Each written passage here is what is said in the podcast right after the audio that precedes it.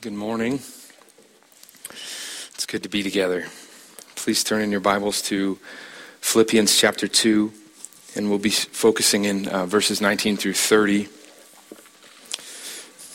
Thank you to the worship team, those who serve with their voices and musical instruments. It's such an encouragement, and it uh, helps us remember that we were purchased, who we live for, who we why we gather. It's so good, so encouraging.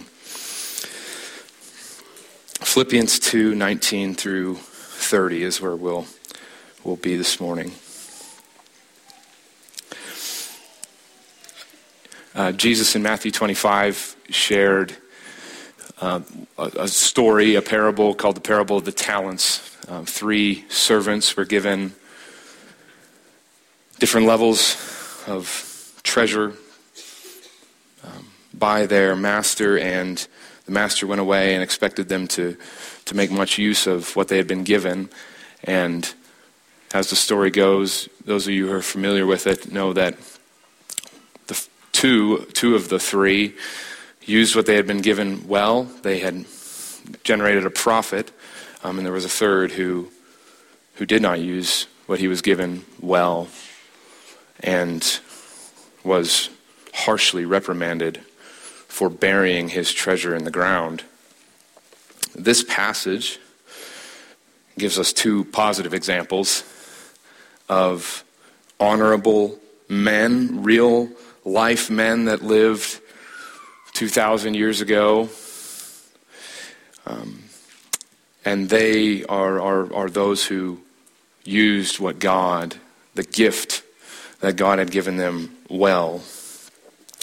And so they're called to be honored and admired and imitated. Um, they're examples that we should give praise to God for. The first is Timothy. Um, Timothy is Paul's right hand man. If you remember in chapter 1, verse 1, he is mentioned in the greeting of this letter. He's alongside Paul, and he's probably, he's got to be the most the, the one closely associated with Paul. If you read all of Paul's letters, Timothy is mentioned frequently, and in um, First and Second Timothy, that Paul wrote directly to him. He he was with Paul on his missionary journey, and eventually he became a pastor in a church in Ephesus.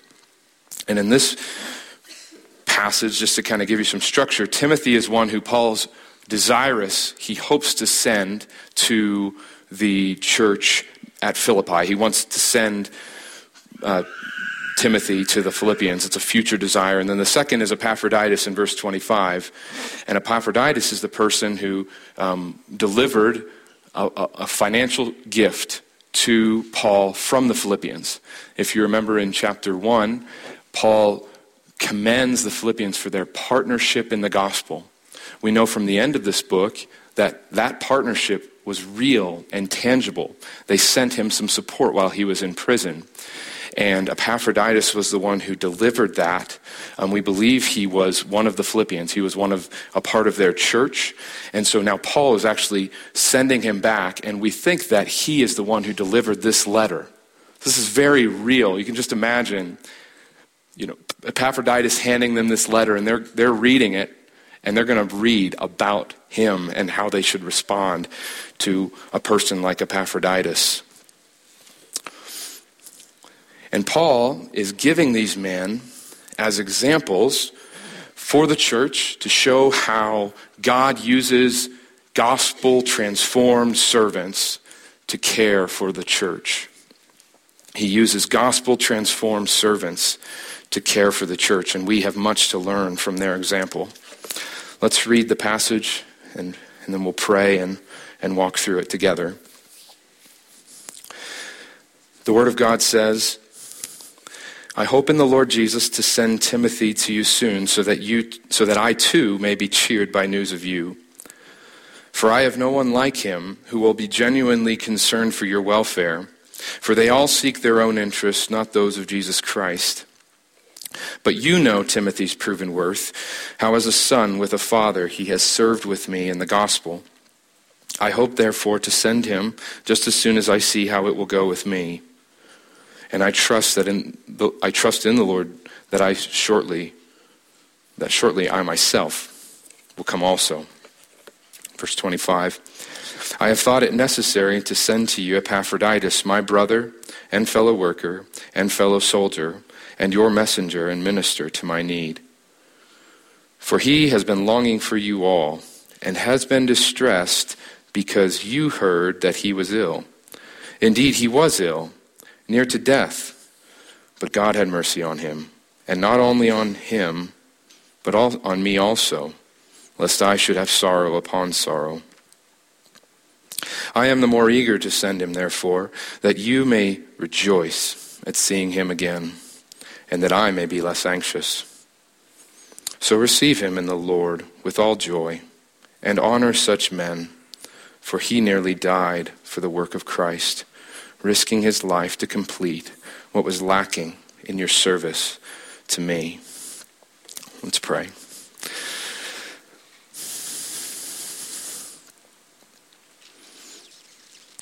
We, we don't have much to bring Anything that we bring to you is something that you give already, God. You give us your word, and it is life. You give us your spirit, sustains us. Please be with me. You know more than anybody my frailty. You know all of our frailty, our weakness. So be with me, be with us. Help us to hear well. Help us to be sensitive to your word. Help us to desire to love and serve one another and to act upon it. In Christ's name we pray. Amen.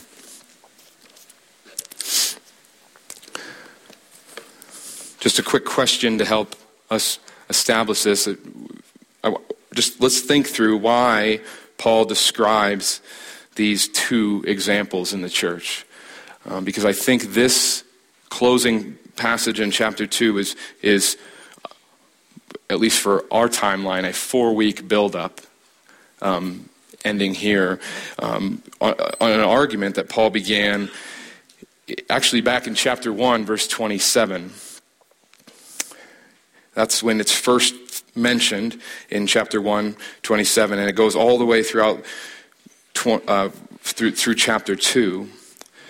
Um, Paul desires, as we've seen through this whole chapter, he desires the church in Philippi and all believers to be unified and to fight for unity. And he gives a solution for, for unity. And that antidote, that antidote for disunity, the solution is humility, selflessness. If you want to grow together, if you want to be the body of Christ together, you have to die to yourself. That is the solution. Paul calls us to fill our minds with the mindset of Jesus. We're to consider Jesus. He's our Savior who won salvation. For anyone who believes, he, Jesus won salvation through selfless, sacrificial service. He died. He did not count equality with God though in the form of God, did not account equality with God a thing to be grasped, as it says in Philippians 2 6. But he emptied himself by taking the form of a servant, being born in the likeness of men,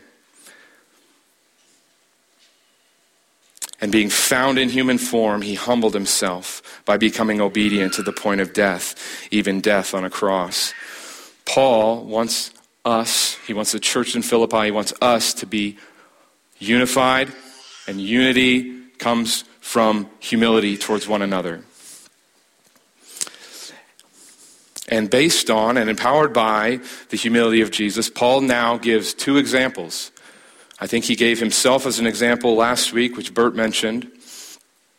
But here are two examples of people who have been transformed by the power of the gospel, by the loving service of Jesus for them and in them. So let's look at these examples, and I, I, we'll notice two ways in which these men cared for the church. How they cared for the church, how they served the church. for our edification. So, first, notice that these men cared for the church through acts of selfless service. That's something that unites both the example of Timothy and Epaphroditus. They had a genuine concern for others. Look at Timothy.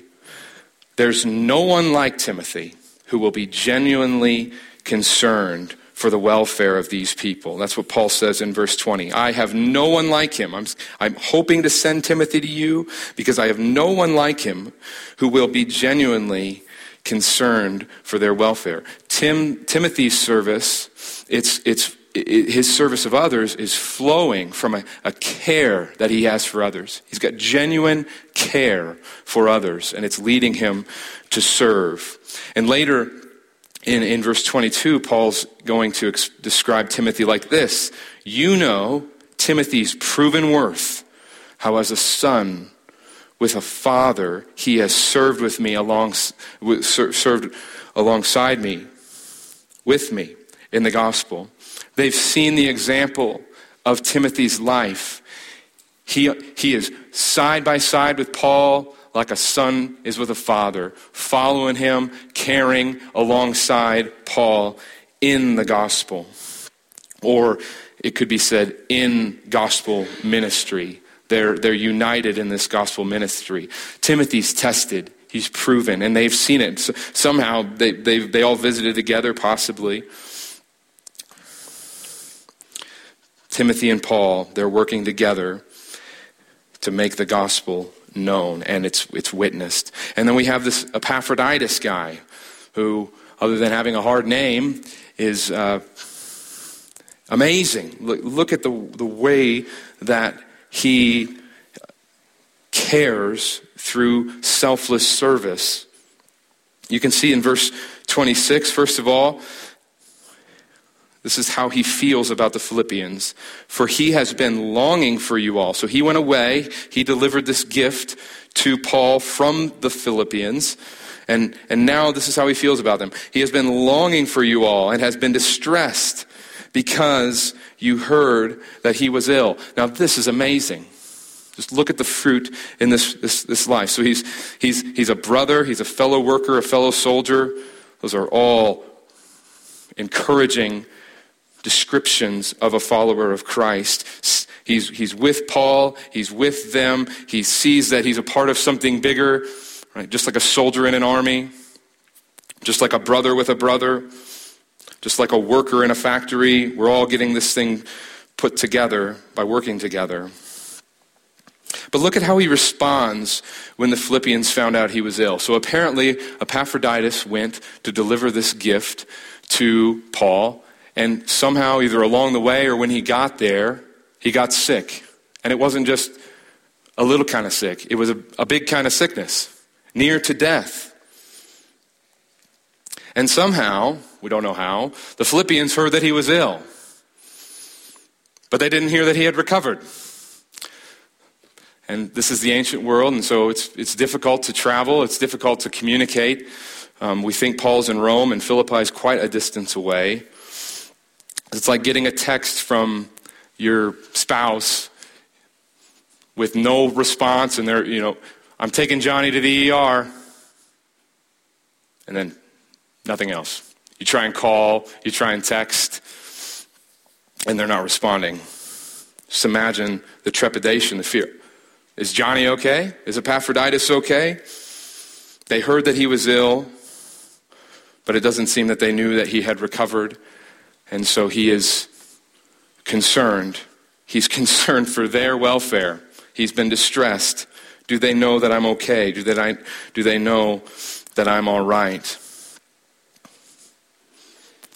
They have a genuine concern for others.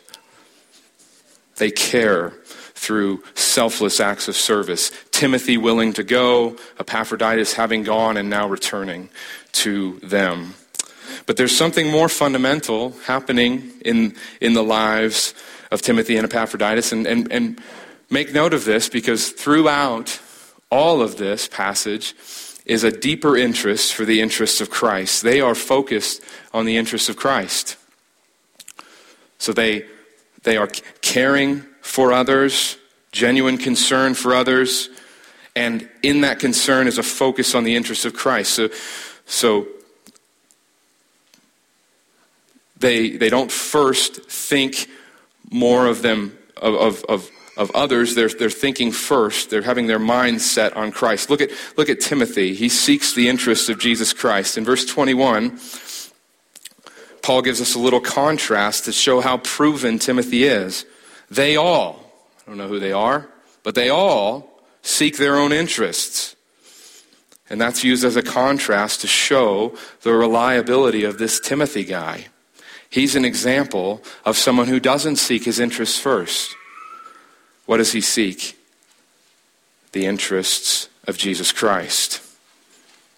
They all seek their own interests, not those of Jesus Christ. And by implication, Timothy is that guy who he's serving them, but he's first serving the interests of Jesus Christ. And, and the same, it just Paul really has a lot of parallels in mind in this passage for both of these. You see the same type of description given to Epaphroditus.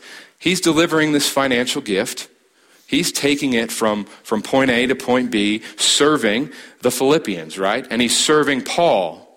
But Paul doesn't describe it that way. Look at verse uh, 30. When, it's, when it talks about Epaphroditus going, it says he nearly died trying to go to Paul to deliver this gift. What did he die for? He died for the work of Christ. He died for the work of Christ. So here he is taking this financial gift, but there's something deeper in, in play in both of their lives. They desire to seek the interests of Christ first. They desire to serve Christ first. Not just a delivery man, not just doing Paul's bidding, doing the Philippians' bidding. There's something deeper in store. They're working for Christ, they're seeking the interests of Christ. So these men cared for the church by selflessly serving. Second, look at the so look at so these men care for the church, but notice that they're pursuing something, and, and Paul's doing this as well. As they're caring for the church, they're pursuing something else. They're going after something else as well. And it's called joy. They're going after, they're pursuing, they're caring by pursuing joy in the Lord. This passage is, the, the, the whole book is joy is, is an inescapable concept that Paul keeps bringing up. And in this passage, joy is everywhere. Just walk through this with me. Why is Paul sending Timothy? Why does he desire to send Timothy? For his cheer, for his encouragement, his joy. I think that's a synonymous term. He wants to send Timothy because he wants to be cheered by news of them. The, the idea is that Timothy is going to go later after this letter is received, and that the Philippians will have responded positively and, and, and obeyed what he called them to do, and Timothy is going to come back and say, Paul, they're following Jesus still. This is great. And Paul says, Yes, I'm going to be cheered by that. He is hopeful that that will happen when he, when he hears back from Timothy. And he also hopes to visit himself. That's a desire that he has throughout if the Lord wills. And he, he believes it will be God's will.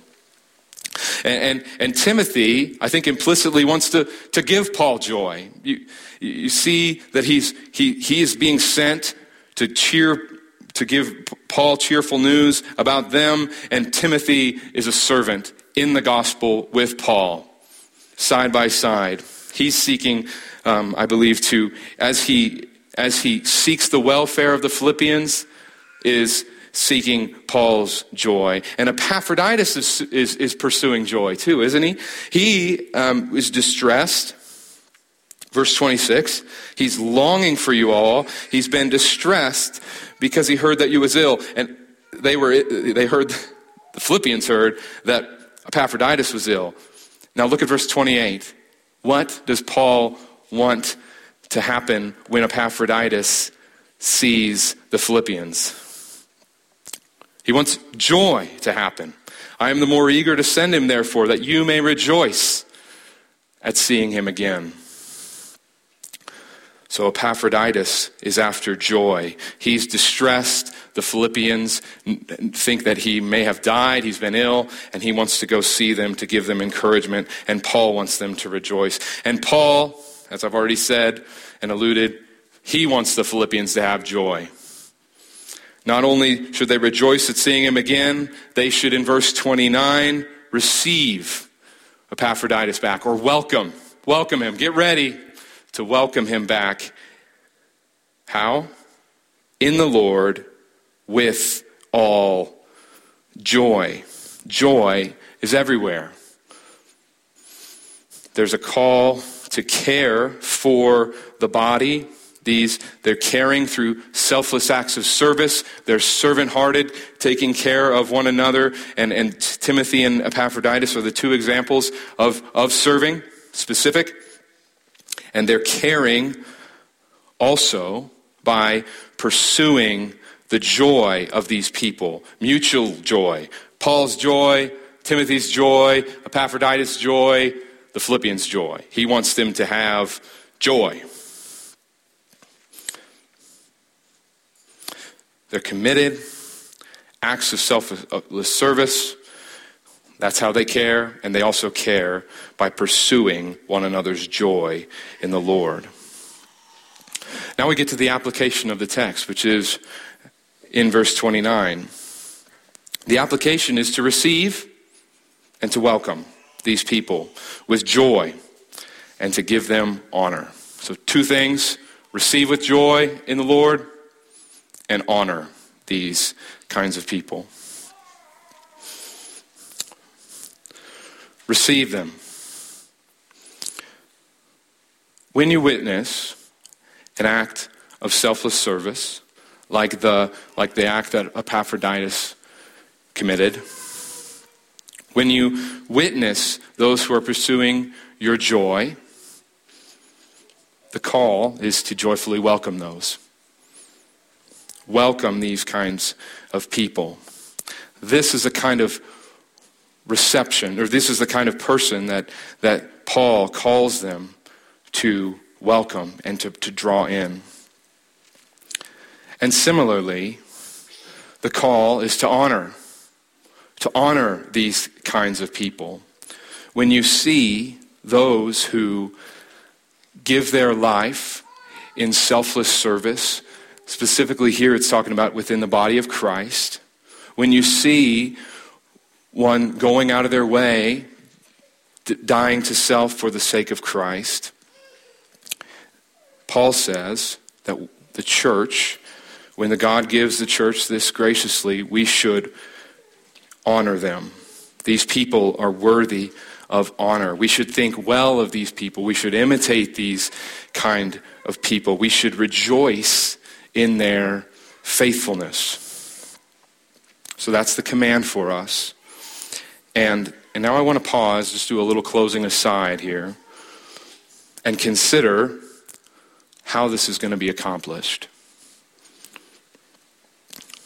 There's a few things that are confusing me, to me in the passage and may be confusing to you as well. So, throughout the passage, there's both examples of those who are serving people within the church and there are commands to honor people within the church. So you've got, in, on, on one hand, or, or on this side here, you've got service toward men, focusing, like Epaphroditus and Timothy, concern for your welfare, distressed about you, wanting to care for you. And we also on this side have a command to honor people, right? However, we also have, at the same time, a call to not seek our own interest, but to serve Christ. How am I able, how, is, how, how are we to serve Christ while also serving others? I'm supposed to, am I supposed, like, where's my focus supposed to be? Am I supposed to be focusing on other people? And if I'm focusing on other people, am I not focusing on Christ? How am I How, how, does, how do those two things work? Because as Paul or Timothy and Epaphroditus are serving, they're serving others, and at the same time, they seem to be serving Christ. How does that work? How is Timothy serving Christ if he is also serving people? How is Epaphroditus working for Christ if he is also serving people? And how are the Philippians to focus on Christ? How are they going to focus on Christ if they're honoring people? Is that taking away from their honor to Christ? Do people get in the way of our honor for Christ? In other words, am I, is, my, is my desire to serve these people is it going to be so people focused that I forget that I'm ultimately serving Christ?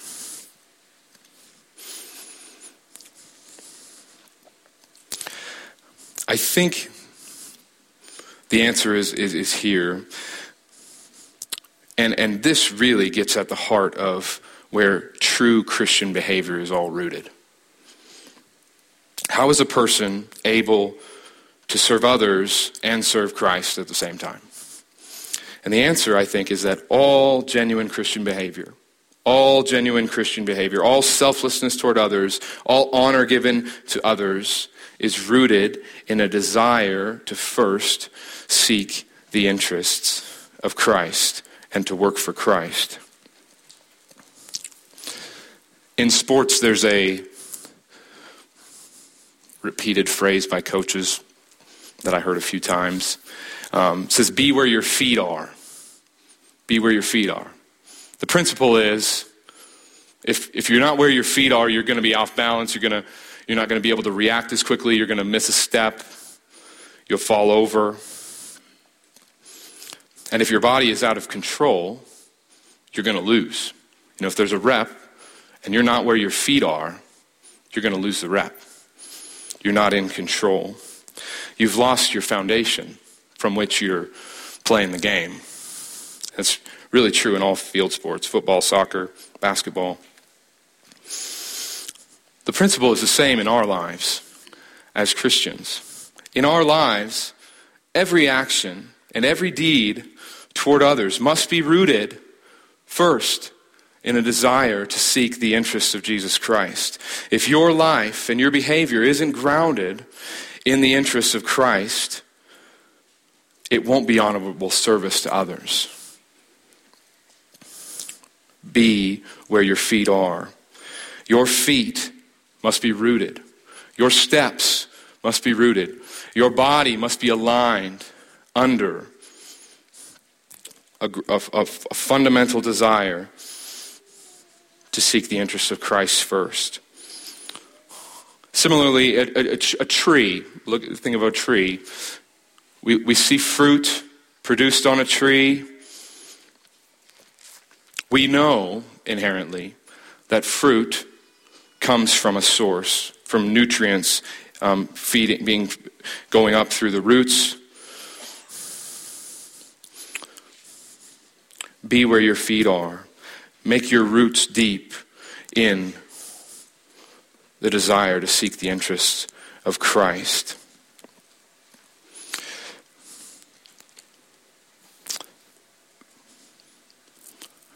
There's three things that I just want to ask as we as we close. What sort of lives are we seeking to honor within the church?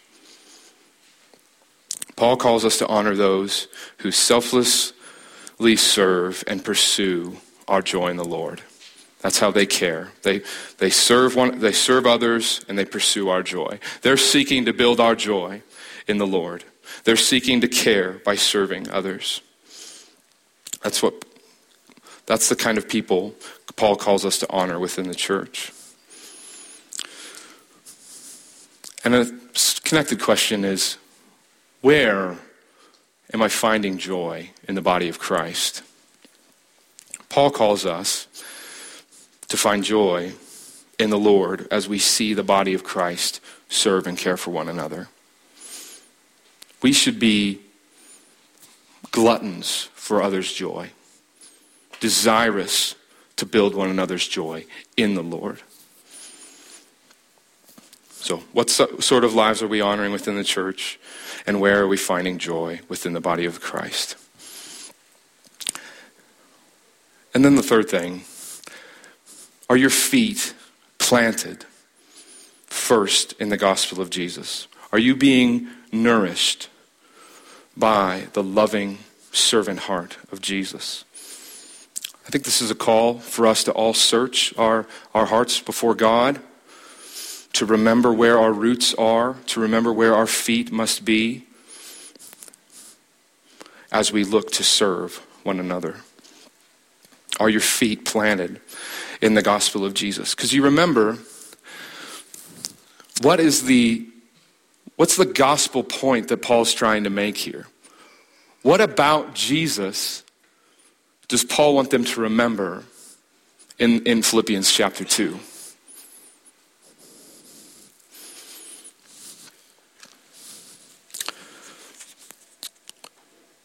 Who is our Savior?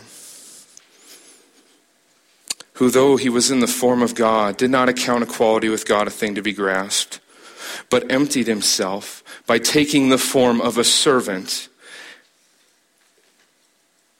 That's our Savior.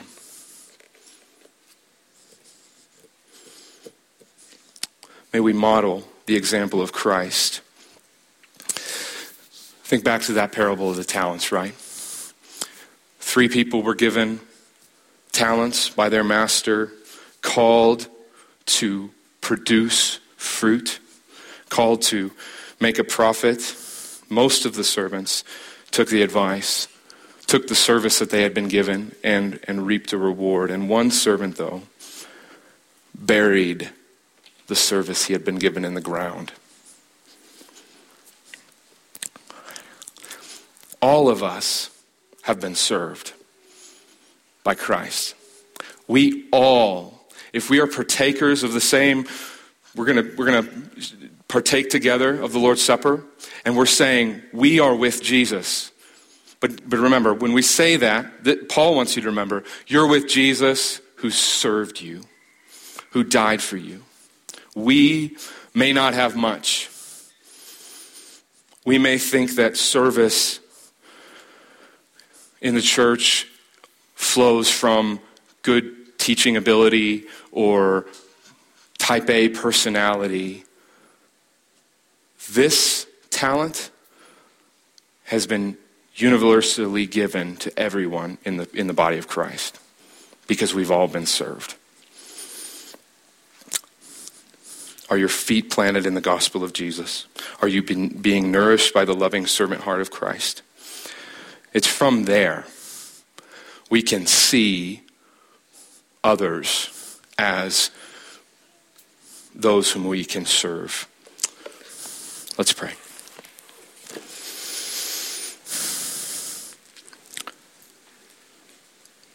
Use us, God. We need you. I need you. We are so prone to forget that we've been served by Christ. We are so prone to forget and bury that truth. Don't let it be. May we serve. May our minds be ever thinking of, of what Jesus has done as we look to serve within this church. In Christ's name I pray. Amen.